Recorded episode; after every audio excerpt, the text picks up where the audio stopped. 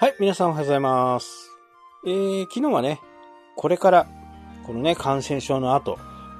最も注意をしなきゃならないのは、顧客維持コストをね、どれだけ割り振れるかっていうこと、というような前段の話をさせていただきました。で今日はね、えーじゃあ具体的にどんなものがもう一度来てくれるようなものになるのかっていうところですね。これにはいろいろあって、えー例えば、ポイントカードもそうなんですけど、ポイントカードってね、そんなに次も来たいなとかっていうふうには、あまり思えないところがね、ちょっと弱いところではあるんですけど、えー僕はね、あの、田舎暮らしをしているときは、まだね、水道がうまく設置できてないんで、お風呂とかは温泉に行くんですよね。えー町内のね、えーなかなかいい温泉があって、そちらの方に行くんですけど、まあ、そこもね、えー例に漏れず、スタンプカードをやってるわけですよ。で、スタンプカードって基本的になんか10回行ったら1回タダみたいなね、えー感じだと思うんですけど、これを次、まず、まず来てもらうためには、スタンプカード自体もね、えー3回とかにするんですよね。で、1回来てもらったら、1個もうスタンプがついてますよね。で、はい、じゃあ今日1個ですね、とかって言って、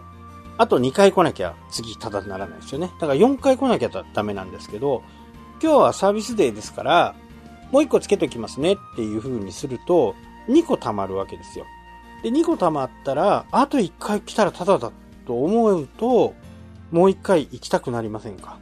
まあもうず、ずっと遠くのね、地方のなんかキャンプ場に行った時のお風呂だとなかなか難しいですけど、近くにあればね、えー何かのついでにまたちょっと温泉入っていこうかっていう風になるんですよね。で、スタンプカードの場合の顧客維持コストって、まあ温泉の場合ね、温泉、まあ日帰り温泉だとちょっとね、あのー顧客維持コストっていう概念あまりないんですけど、まあ、誰が来てもね、営業していなきゃならないですよ、営業時間中はね。それだったら多く入ってもらった方が、営業してる側として、会社側としては、極端な話ね、一人入ってもお湯は入れなきゃならないし、電気つけなきゃならないし、えー扇風機回さなきゃならない、クーラー回さなきゃならない、いろんな設備を使わなきゃならないっていうことはランニングコストがかかるわけですよね。100人来ても同じですよね。なので、なるべく多く来てもらったらいいわけですよ。で、午前中は、えースタンプカードが3倍になりますとかっていうと、また次来れますよね、ただでね。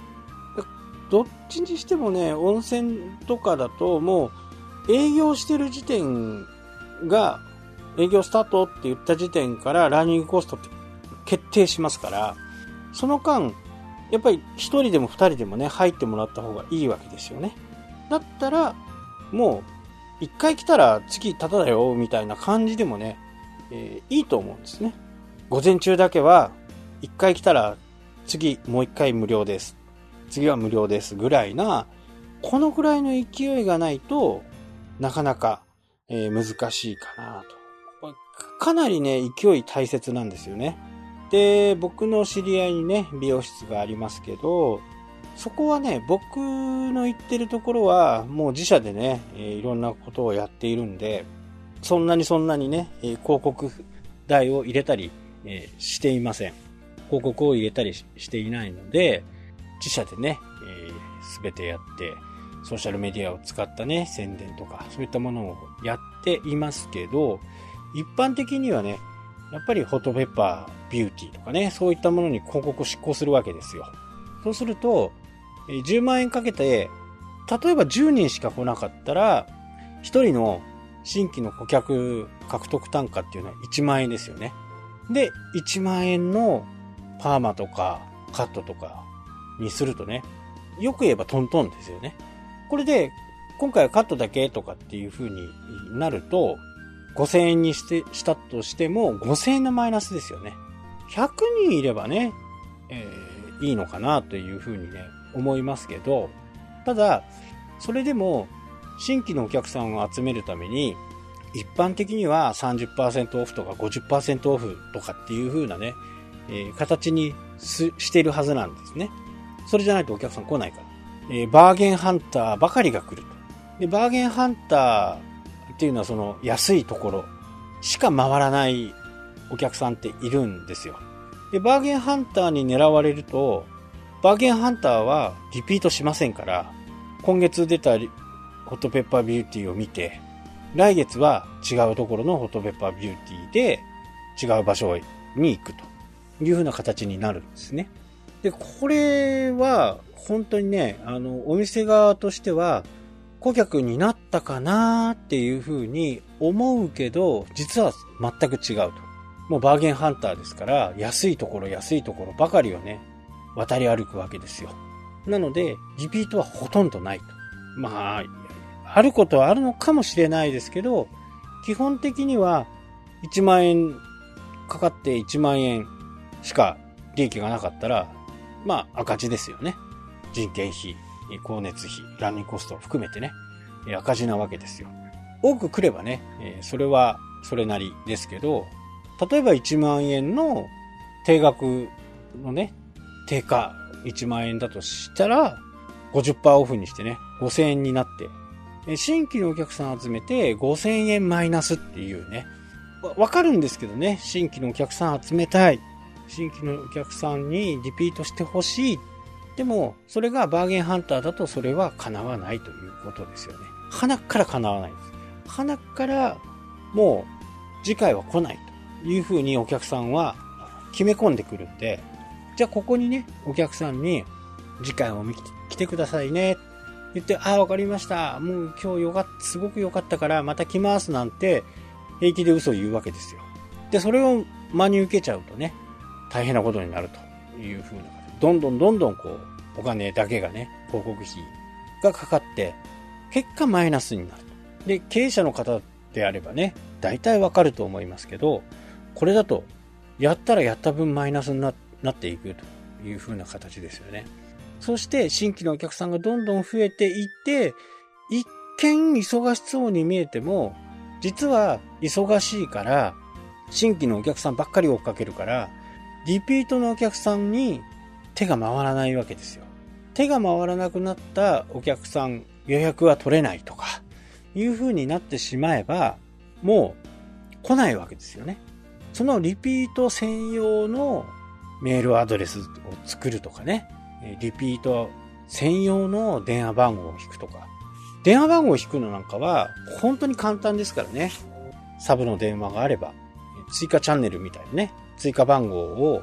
月1000円、確か月1000円ですから、それはもう最優先しますよという風な形で、一回リピートしてもらうと、この電話番号にかけてくださいね。最優先でやりますよっていう風にね、できるわけですよ。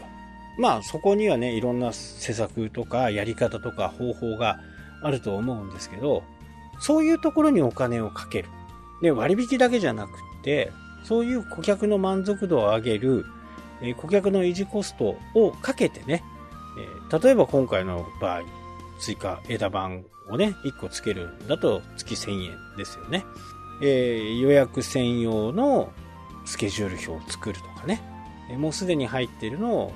それもお客さんに見れるようにね、リピーターのお客さんは Google カレンダーにもうすでに入ってる予約状況が見れるような形にするとか、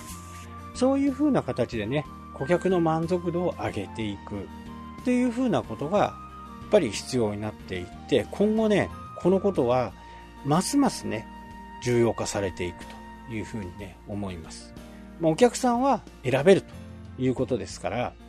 あのお客さんはいつも来てくれるっていう風にね、思っていると結構後で痛い目に遭うかなというふうに思います。顧客の維持コストっていうのをね、今まで僕が大体言ってるのは5%から10%でしたけど、